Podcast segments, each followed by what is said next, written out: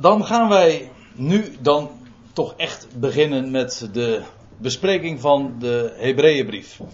Want de vorige avond, vorige avond, dat was alleen maar een inleiding.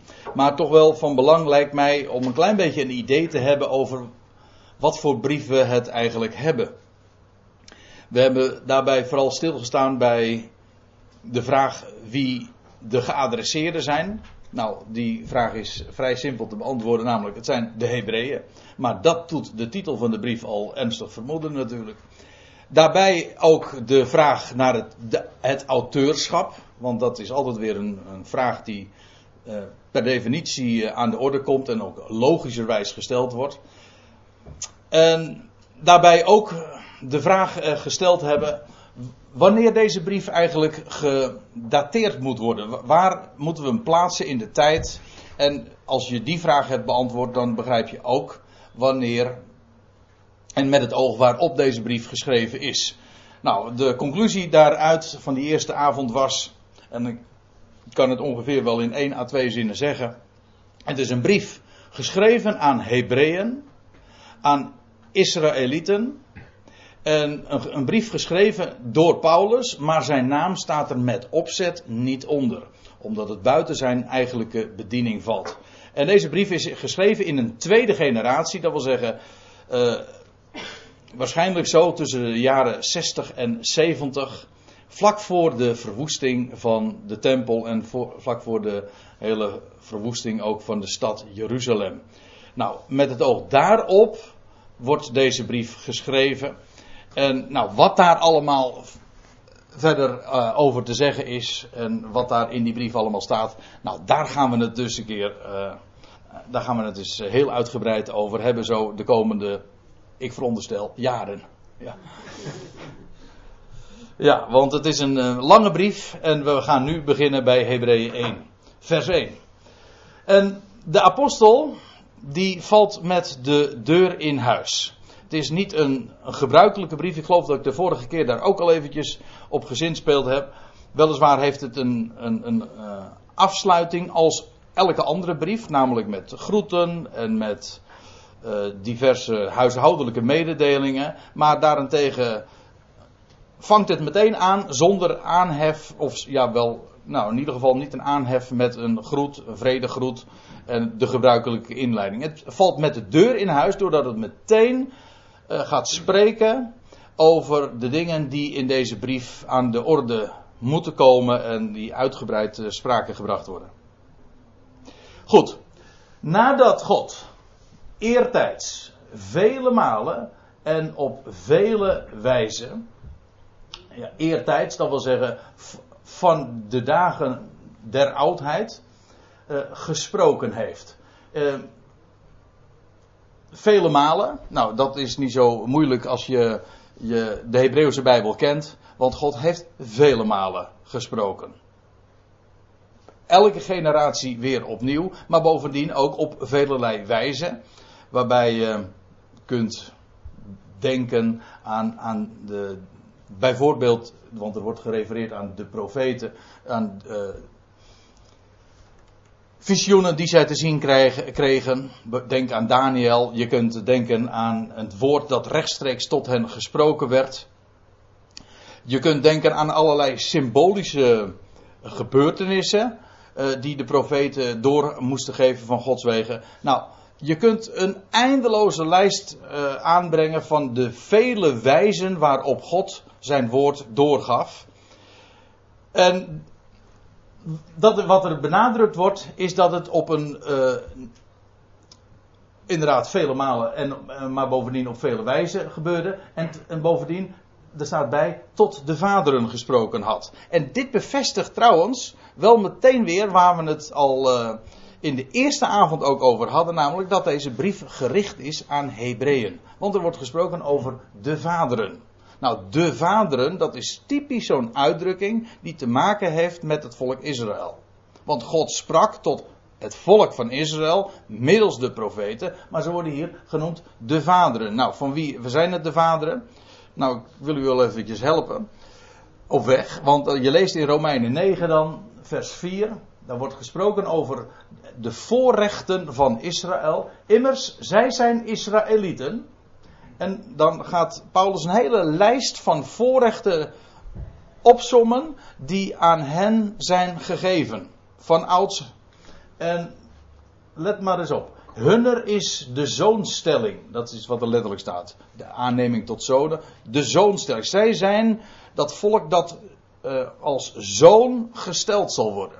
Erfgenaam betekent dat in de praktijk. En vervolgens, en de heerlijkheid. En de verbonden. Let ook trouwens op het meervoud. Niet alleen het oude verbond is voor Israël. Zoals de christelijke theologie traditioneel altijd beweerd heeft. Het oude verbond is voor Israël, het nieuwe verbond is voor de kerk. Nee, hunner, dat wil zeggen van de Israëlieten, hunner is de heerlijkheid, de, de zoonstelling, maar ook hunner zijn de verbonden. Het oude, maar ook het nieuwe verbond, dat komt speciaal en wat het verbond betreft, exclusief aan hen toe. En hunner is de wetgeving, hunner is de eredienst, hunner uh, is de beloften. En hunner, en nou komt het, hunner zijn de vaderen. Dus als in Hebreeën 1, vers 1 verwezen wordt naar God, die sprak op velelei wijze en op vele malen tot de vaderen, dan is dat al een, eh, een hele duidelijke heenwijzing naar de adressering. Namelijk, het gaat hier over Israëlieten. Inderdaad, Hebreeën dus. En uit hen is wat het vlees betreft de Christus, die is boven alles. God te prijzen tot in de Ionen. Amen.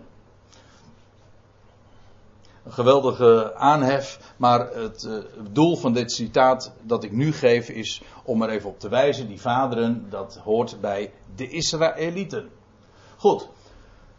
God sprak eertijds vele malen op vele wijzen tot de vaderen in de profeten. Ja, dat woord in, men heeft daar, uh, heb ik gemerkt, men valt daar een beetje over, maar God sprak in de profeten. Je zou zeggen, hij sprak door de profeten, maar ook in de profeten. Het idee, het Hebreeuwse idee, hier wordt gesproken tot Hebreeën, dus uh, logisch dat daar ook Hebreeuwse gedachten in meekomen. Ook al is deze brief geschreven in het Grieks.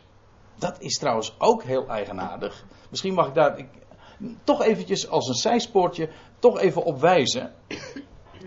Want dat moet opmerkelijk heten dat een brief aan de Hebreeën in het Grieks geschreven is. Je zou toch verwachten, terwijl Paulus notabene ook wel degelijk de Hebreeuwse taal zeer machtig was. Hij was een Hebreeër der Hebreeën. Je leest in Handelingen 22 dat hij zijn volksgenoten, toen hij gevangen genomen werd in Jeruzalem, dat hij zijn volksgenoten vanaf de balustrade van, de, van op het tempelplein toesprak in de Hebreeuwse taal. Dus het was helemaal geen probleem voor Paulus om, om zijn volk in het Hebreeuws toe te spreken. Maar de brief hebben we in het Grieks. En wat de reden daarvan is, nou, in het algemeen kun je dat van het Nieuwe Testament zeggen. Alle brieven die we kennen, sterker, heel het Nieuwe Testament bezitten we in het Grieks. Maar het is feitelijk ook de vervulling van wat we lezen in de woorden van van Jezaja, die zegt dat God door lieden van een vreemde tong tot dit volk zal spreken, tot de Hebreeën. Dat wil zeggen, door de lieden van een belachelijke lip staat er ook nog bij, in hetzelfde verband. Door ja, dat wil zeggen, in de, in de oren van iemand, uh, van een binnenlander, is elke spraak van een buitenlander natuurlijk belachelijk. Hè? Dat, dat klinkt niet. Maar zo, zo wordt het er ook gezegd. Het is trouwens ook in ander opzicht belachelijk voor Israël om te menen. De, de gedachte alleen al dat God door een niet uh, Hebreeuwse taal tot hen spreekt, dat is voor hen belachelijk. Zij zijn toch het volk. Het Hebreeuws is toch de taal van de andere kant. Hebreeuws betekent ook van de andere kant. God bedient zich van het Hebreeuws, ja, maar God had al door de, bij monden van Jezaja al gezegd, ik zal tot dit volk spreken in een vreemde tongval. En feitelijk is het hele Nieuwe Testament daarvan een vervulling. In het Grieks. Door, door een belachelijke taal, in hun in Hebreeuwse oren dan, spreekt God tot de Hebreeën. Nou, wellicht dat we in een ander verband daar nog eens een keer op terugkomen, maar ik nadat ik vorige keer had gesproken over uh, allerlei inleidende vragen, heb ik toen nog gedacht van, hé, hey, dat ben ik nog vergeten te vermelden. Dat deze brief is opgetekend in het Grieks. Of in ieder geval, uh, wij hebben hem in, uh, wij hebben hem nu in, in, in, tot ons bezit in, in het Grieks. Men heeft wel eens een keer gezegd van, nou misschien is de brief zoals we hem nu kennen vertaald. Maar die kenmerken vertoont het helemaal niet. Want dan zou je namelijk heel veel zogenoemde Hebreeuwse stijlfiguren verwachten. Maar die heb je hier niet.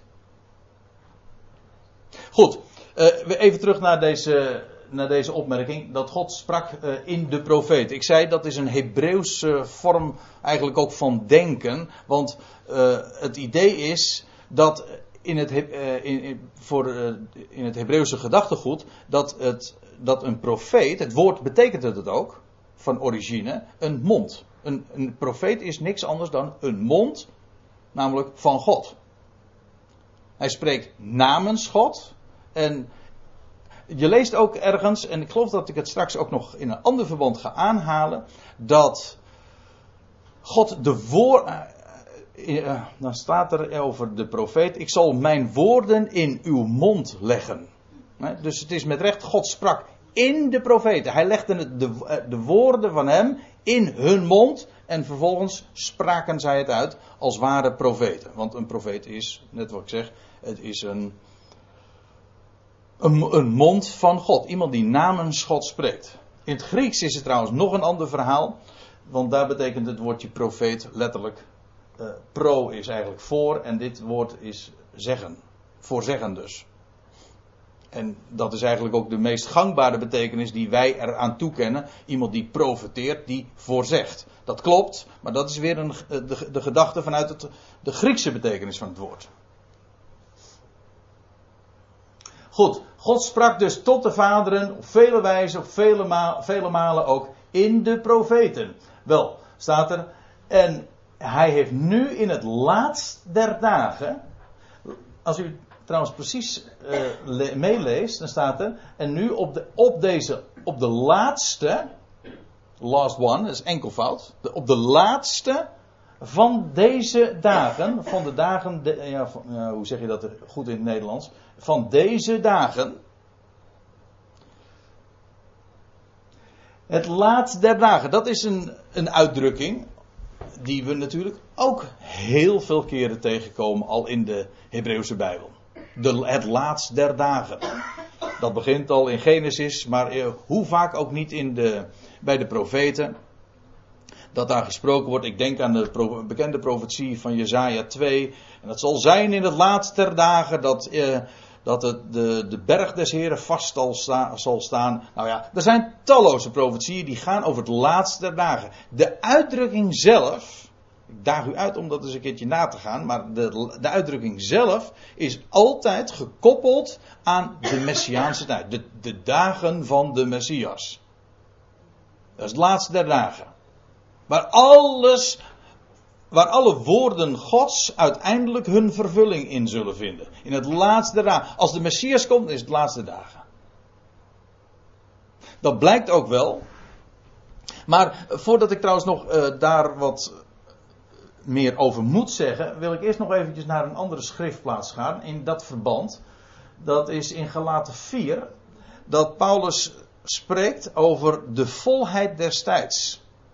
Dat is ook zo'n uh, eigenaardige term die min of meer parallel daarmee loopt. Maar toen de volheid des tijds gekomen was, heeft God zijn zoon uitgezonden, geboren uit een vrouw, geboren onder de wet. Geboren uit een vrouw, Maria, en Jezus werd geboren onder de wet. En als Joods jochje werd hij, eh, jochie werd hij besneden en werd hij op de veertigste dag getoond, et cetera. Hij, hij werd geboren onder de wet. Hij leefde ook onder de wet. Om hen die onder de wet waren vrij te kopen. Maar dat is vers 5 van ditzelfde gedeelte. Het gaat mij even om, om die volheid des tijds. De tijd was vervuld. De, de tijdspanne uh, die was, werd beëindigd met de komst van de zoon. Waar alle profetie betrekking op had. Te beginnen al in het boek Genesis, waar al gesproken werd over het zaad der vrouw. Die zou komen. Die de kop van de slang zou vermorzelen. Nou ja. Daar komt nog trouwens iets anders bij. Het is de laatste dagen, maar het is ook nog eens een keer zo. Dat daar zelfs hele expliciete profetieën zijn. Dat wil zeggen voorzeggingen over de komst van de Messias. Niet alleen maar waar hij geboren zou worden. Hoe hij geboren zou worden. Eh, in welke context. Maar zelfs het tijdstip. En dan denk ik met name nu aan aan de woorden in Daniel 9, de beroemde profetie van de 70 weken, de 70 zevens, waar geprofeteerd wordt over het tijdstip dat de Messias, zo, zo, wordt hij ook genoemd in Daniel 9, vers 24, na, na die 69 weken, na, na 483 jaren, dat wil zeggen 69 maal 7 jaren, dat is 483 jaar, zou de Messias worden uitgeroeid. Men wist dus in de dagen van het Nieuwe Testament dat de, dat de tijd op handen was. Men wist dat. Gewoon de profetie had dat al aangegeven. Slechts weinig hadden er benul van, dat is een ander verhaal. Maar dat is altijd zo geweest. Maar degene die werkelijk de schriften kende en geloofde, en daarvan lees je toch uh, van uh, heel wat ook in de dagen van de Heer Jezus. En ja, het merendeel niet. En zeker de schriftgeleerden hadden er weinig oor naar. Om niet te zeggen geen.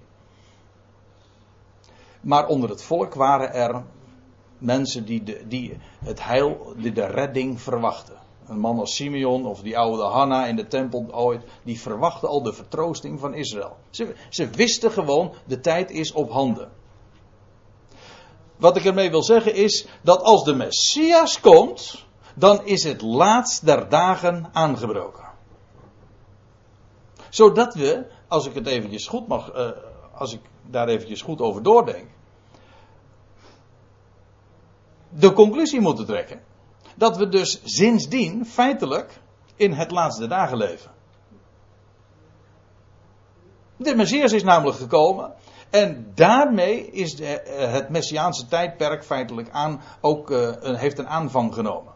Kijk, wij leven nu in een hele onderbreking van de heilsgeschiedenis, alsnog. Wat, uh, wat een heel merkwaardig verhaal feitelijk is, die onder, onderbreking.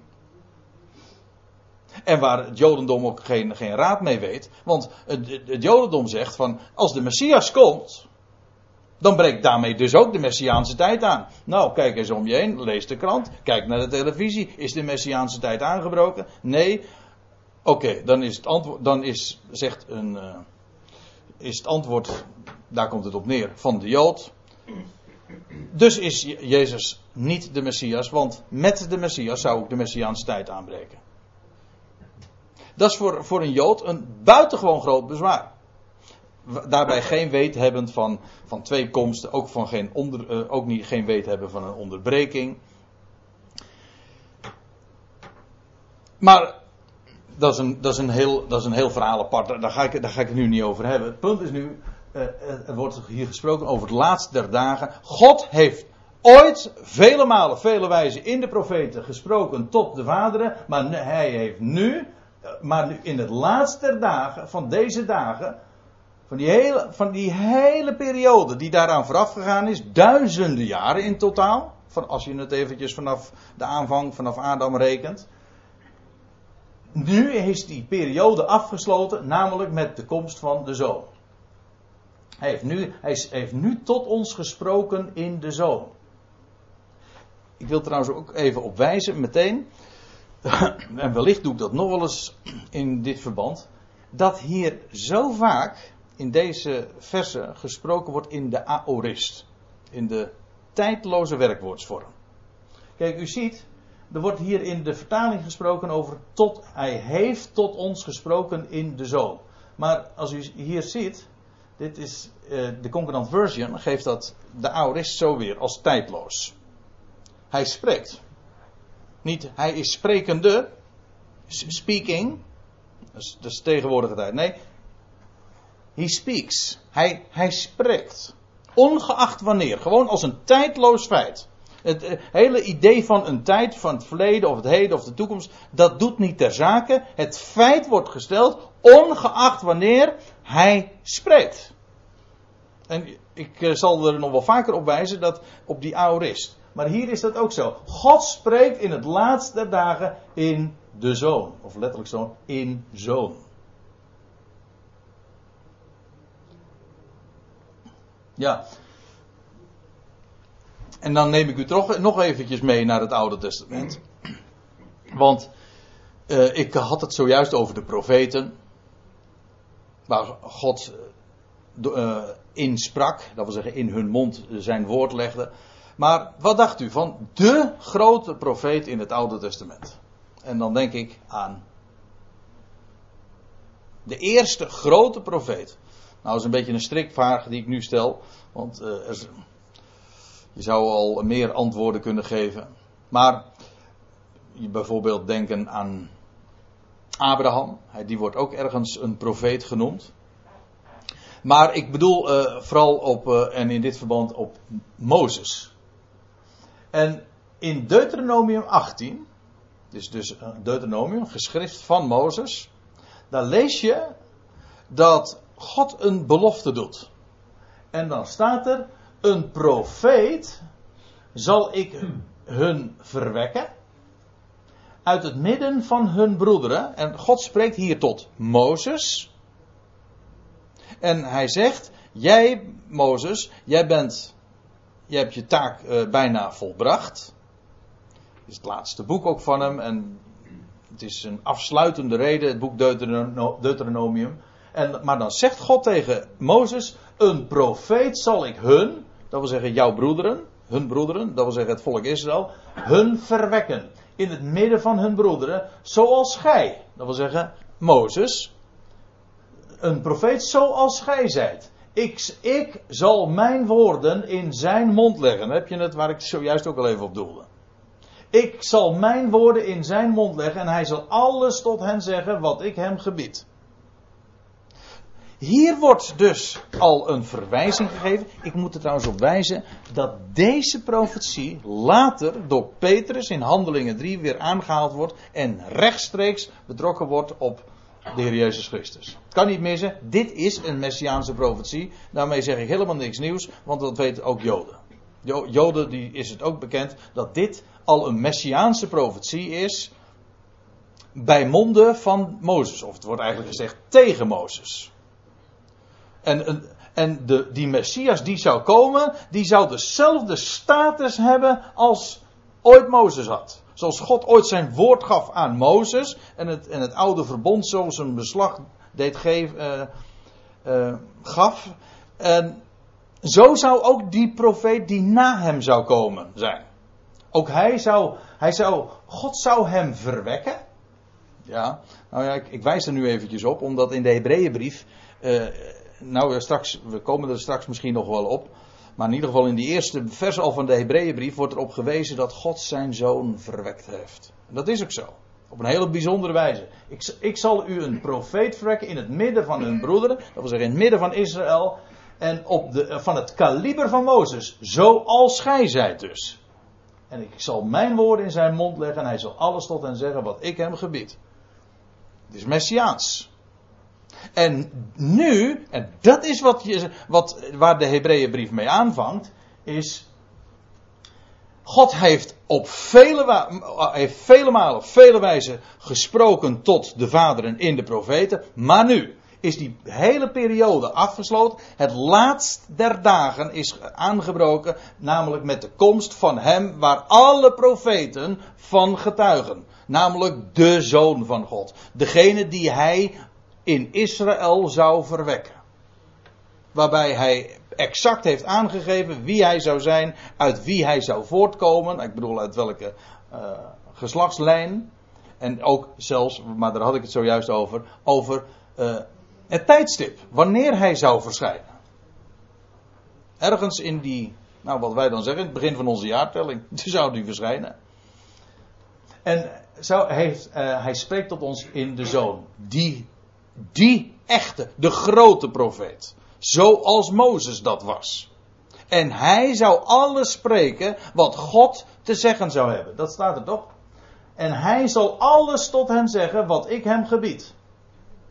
Nou, God heeft gesproken. Nu in de zoon. En daarmee vangt de Hebreeënbrief meteen aan. Het definitieve woord is nu gesproken in de zoon.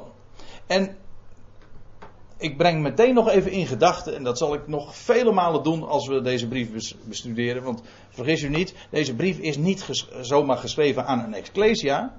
Ik bedoel, waar wij toe behoren. Nee, deze brief is geschreven aan gelovige Hebreeën. En die Hebreeën, die, ja, wat kenden zij? Het Jodendom.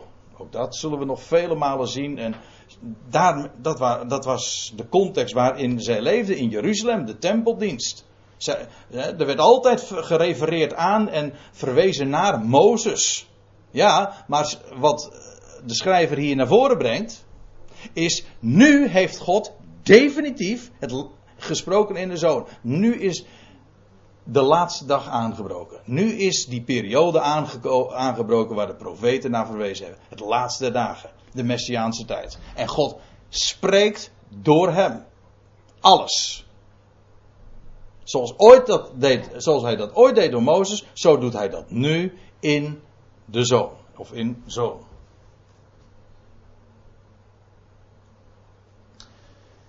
Nou, en dan komen we op een prachtig thema, mag ik wel zeggen. Want met deze inleidende woorden in Hebreeën 1, vers 1. Ja, dan wordt feitelijk de zoon van God geïntroduceerd. Het definitieve woord is aan de zoon. En dan worden in deze eerste verse een zevental heerlijkheden van hem opgezond. En we zullen ze vanavond eens nagaan. Ik weet niet hoe ver we komen daarin. Ik heb me daarin geen, geen limiet gesteld. We, we zien wel. Maar er zijn prachtige dingen. Over wie is die zoon wel? En dat zien we wel vaker in de, met name in de brieven van het uh, Nieuwe Testament. Ik herinner me dat we hier op deze plaats toen ook gesproken hebben over de Colossensebrief. En nou, wat zagen we toen in het eerste hoofdstuk ook van de Colossensebrief? Dat Paulus zo breed uitpakt en gaat de, de heerlijkheid van de Zoon van Gods liefde beschrijft. Hij is het beeld van de onzienlijke God, de eerstgeborene van elk schepsel. Nou, en dan gaat hij een hele rij heerlijkheden opsommen, opstapelen mag ik wel zeggen, van die Zoon van Gods liefde. Hier gebeurt in feite iets soortgelijks. Ik denk trouwens ook aan Johannes 1. In de beginnen was het woord en het woord was bij God. Ook dat is, dat pankt meteen uit, zonder, de, met, zonder een inleiding, meteen door de, de volle schijnwerpers op de Zoon van God te werpen. Hier ook. Hier wordt de zoon geïntroduceerd, vers 1, en dan vervolgens wordt hij in zijn heerlijkheden beschreven. Laten we ze eens nagaan.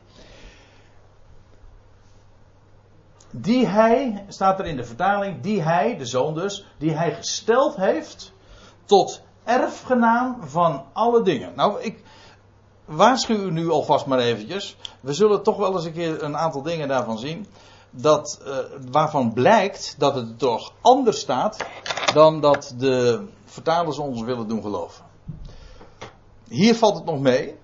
Maar ook hier opnieuw wijs ik erop dat ook hier weer niet staat die hij gesteld heeft, maar die hij stelt. Of die hij plaatst. Tijdloos. Die, wie, die hij plaatst tot een erfgenaam. Weet u, het, het, het Griekse woord voor erfgenaam is eigenlijk een. Ja, ik, met excuses dat het een, helemaal geen Nederlands woord is. Maar ja, hoe moet je het anders aan, dan weergeven? Het idee is niet een erfgenaam, maar een lotsdeelbezitter. Sommigen kennen de term misschien. En het is even wennen. Maar het is, ik zou niet weten hoe je het anders aan zou moeten aangeven. Het idee is niet van een, een, een, een deel uh, dat je verkrijgt doordat de erflater uh, overlijdt. Hè, en dan komt de erfenis vrij. Dat is niet het Griekse woord. Het gaat hier over een lotsdeel. Dat wil zeggen een deel dat je door loting verkrijgt. Zo, kijk, ook over Hebreeuws, Hebreeuws denken gesproken. De Hebreeën kenden dat maar al te goed. Want hoe was het? Hoe was het, hoe was het uh, al gegaan met het land Israël dat, zij, dat hen ten erfdeel was gegeven? Hè? Maar het was hen niet ten erfdeel, ja, zo noemen we het. Maar het was feitelijk geen erfdeel, het was, een deel, het was lotsdeel. Door loting was het hele land aan hen toegekomen. Hoe door loting, dat is, dat is nog weer een heel verhaal apart, want hoe die loting geschiedde. Ik, ben daar, uh, ik zou zomaar in de verleiding komen om daar wat over te gaan vertellen, want het heeft nog weer te maken met de Urim en de Tumim.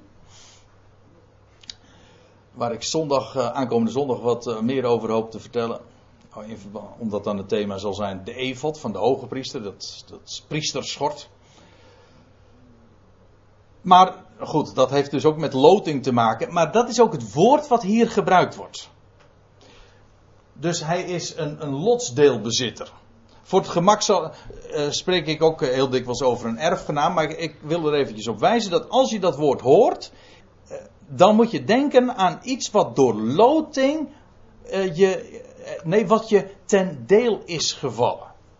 Zo zeggen, zo zeggen wij trouwens dat ook. Hè? Dat hoeft nog niet eens letterlijk door het lot te werpen te zijn. Iets, eh, wij spreken toch ook over eh, iets wat, wat ons lot is. Dat wil helemaal niet zeggen dat er een, een loting heeft plaatsgevonden. Maar het valt je ten deel.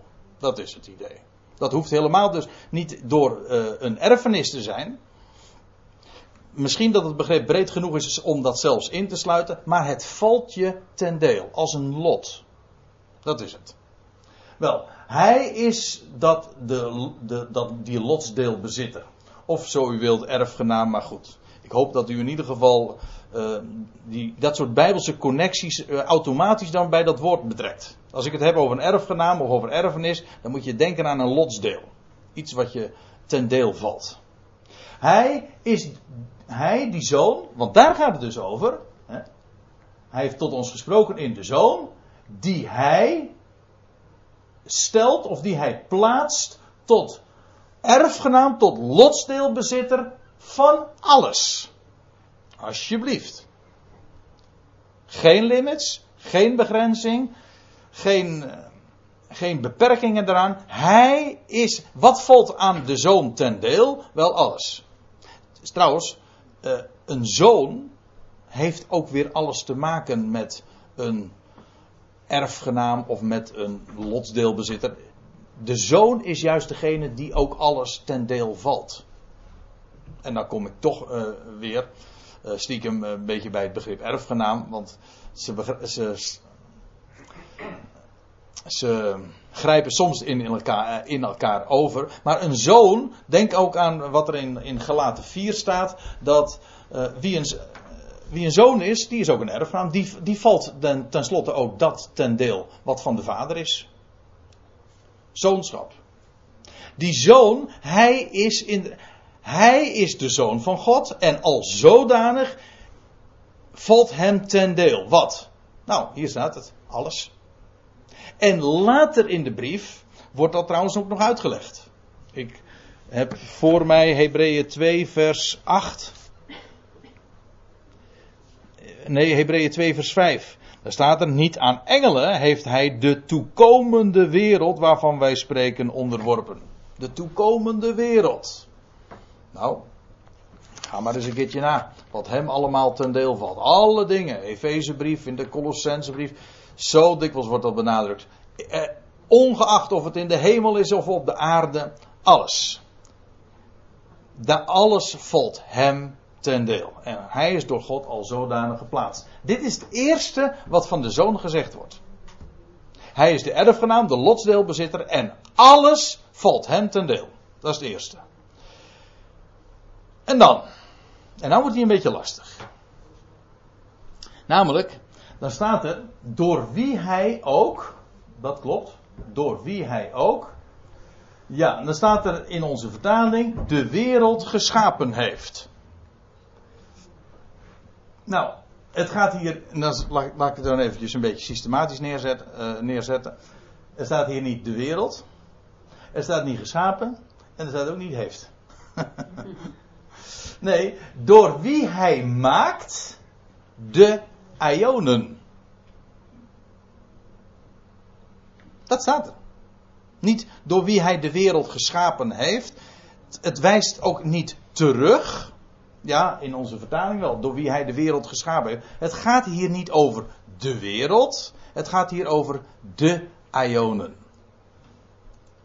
Hij, en ook niet over scheppen, maar over maken. Door wie hij de Ionen maakt of doet. Ziet u dat? Dat is een heel andere gedachte. God is de schepper van alle dingen. Hij schiep alles met het oog op de zoon die zou komen. Dat is waar.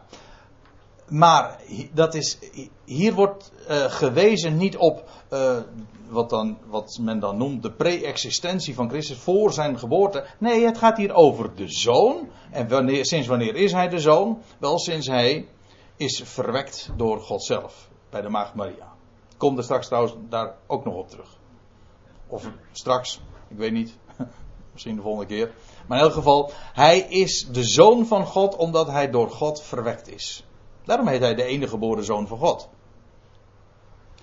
Wel, en van die zoon wordt er gezegd, hij is het door wie God de Ionen maakt. En als je dan vraagt, de Ionen, welke Ionen dan? Nou, niet de voorbijgegane Ionen, want toen was de zoon er nog niet eens.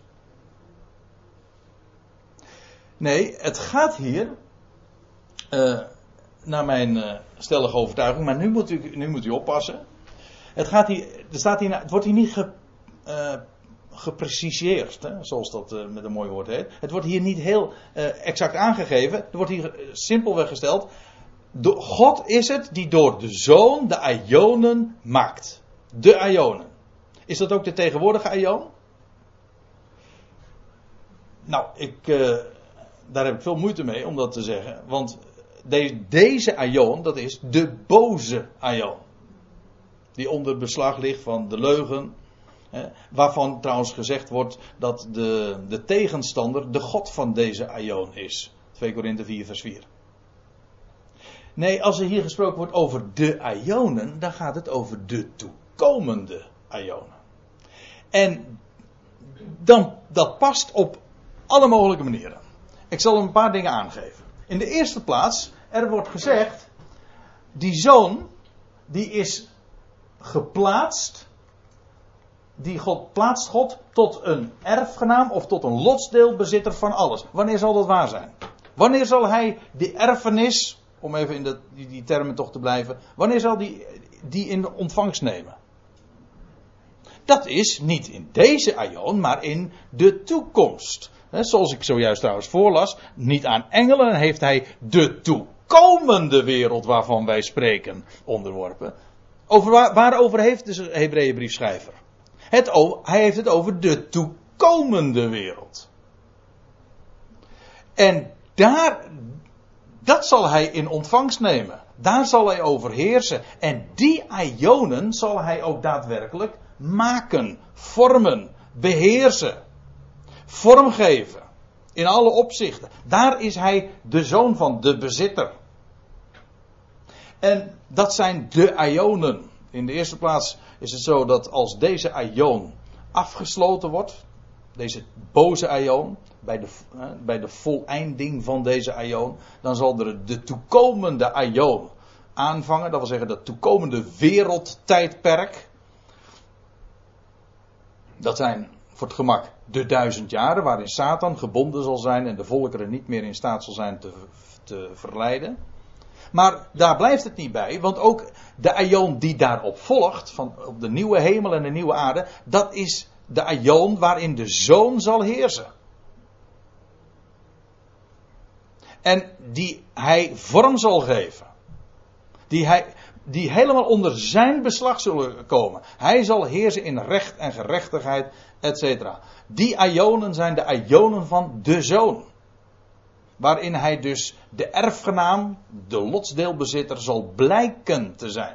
En het is niet voor niks, als je het eh, even in zijn verband neemt, dan is dus, hij is geplaatst door God. God plaatst hem tot, tot lotsdeelbezitter van alles, door wie hij ook de Ionen, welke Ionen? Nou, die Ionen waar juist zijn lotsdeelbezitter, uh, bezitting mee verwant houdt de toekomende wereld, de toekomende ionen. Wel, die maakt hij. En dan wil ik er trouwens nog eentje noemen. Eh, want we nou bladeren we eventjes. Nou, we hoeven helemaal niet te bladeren. ik hoef alleen maar een paar versen over te springen. En dan zijn we in vers 8. Dan wordt er gezegd, maar van de zoon zegt hij. Ik, ik loop even vooruit, ik ga hier nu, nu, nog niet dieper op in, want dat komt nog. Maar van de zoon zegt hij: Uw troon, o God. Nogmaals, ik kom daarop terug. Is uw troon, o God, zo wordt hij dan aangesproken, is tot in de aion van de aion. Helaas helemaal wegvertaald met. Uh, hoe staat het er? In alle eeuwigheid. Nou, dat kunt u wel vergeten, dat staat er niet. Er staat gewoon de aion. Hoe staat het er? Tot in de aion van de aion. Dat is wat er staat. Dat men daar geen raad mee wist en het heel anders heeft weergegeven. Dat uh, kan ik ook niet helpen, maar we doen Bijbelstudie en dus wijs ik u wat er echt staat. Er wordt hier gesproken over de troon van de zoon. Hij zal heersen. Hij zal zijn deel uh, ontvangen. Van alles. Wanneer? Wel in de toekomende Ionen. En, en, het geweldige is van deze uitdrukking, dat is het enige wat ik er even over wil zeggen. Want anders ga ik vooruitlopen op, voor, de, voor de fanfare, zeg maar. En dat wil ik niet. Maar het, wat ik er wel over even wil zeggen is. Het ene overtreft nog het andere in heerlijkheid. De Aion van de Aion is een, dat zijn, dat zijn ook zo'n typische Hebreeuwse manier van zeggen. Het heilige der heiligen. Dat is gewoon het allerheiligste. Of het lied der liederen. Dus van alle liederen is dat het meest overtreffende lied. Of de koning der koningen. Van alle koningen is hij de overtreffende koning. Dat is een, eigenlijk een overtreffende trap dus. Maar de ionen van de ionen, dat zijn de meest overtreffende ionen. Deze uitdrukking is nog, nog zo uh, heel, helemaal bijzonder. Deze komt, komen we ook maar één keer tegen in, het hele, in de hele Bijbel. De ion van de ion. Dat wil zeggen, de ene ion overtreft nog de andere ion. Hij heerst in beiden, maar de laatste ion overtreft nog de voorgaande in heerlijkheid. Dat wil zeggen, hij zal straks beginnen te heersen in heerlijkheid op de troon van zijn heerlijkheid. Dan, daarmee vangt de toekomende Ionen. Maar de Ion die daarop zal volgen, zal nog overtreffender zijn in heerlijkheid. Die Ionen maakt hij. Dat wil ik, daar wil ik het nu even bij laten in verband met deze uitdrukking. Het gaat me er even om. Uh, om uh, aan te geven dat hier niet sprake, dat hier geen, beslist geen sprake is van de wereld of van de kosmos die in het verleden geschapen is. Nee, God is het die de zoon plaatst tot lotsdeelbezitter van alles. En wanneer is dat? Wel, hij maakt door hem ook de Ionen. Dus deze tweede heerlijkheid sluit direct aan op die eerste heerlijkheid die van hem beschreven wordt. Zodat we meteen in, eh, in de Hebreeënbrief al worden warm gemaakt, klaargestoomd voor, voor dat wat gaat komen. En ja, de heerlijkheid van de zoon, die zal hem straks in de praktijk uh, gegeven worden. Of ik het helemaal correct zeg, weet ik niet. Want uh, feitelijk is het zo dat alle dingen zijn nu al onder zijn voeten onderworpen, maar wij zien het thans nog niet. Het is verborgen. Maar ik stel voor dat we eerst even een kopje koffie met elkaar gaan drinken en dan zullen we het voortzetten met dit derde punt.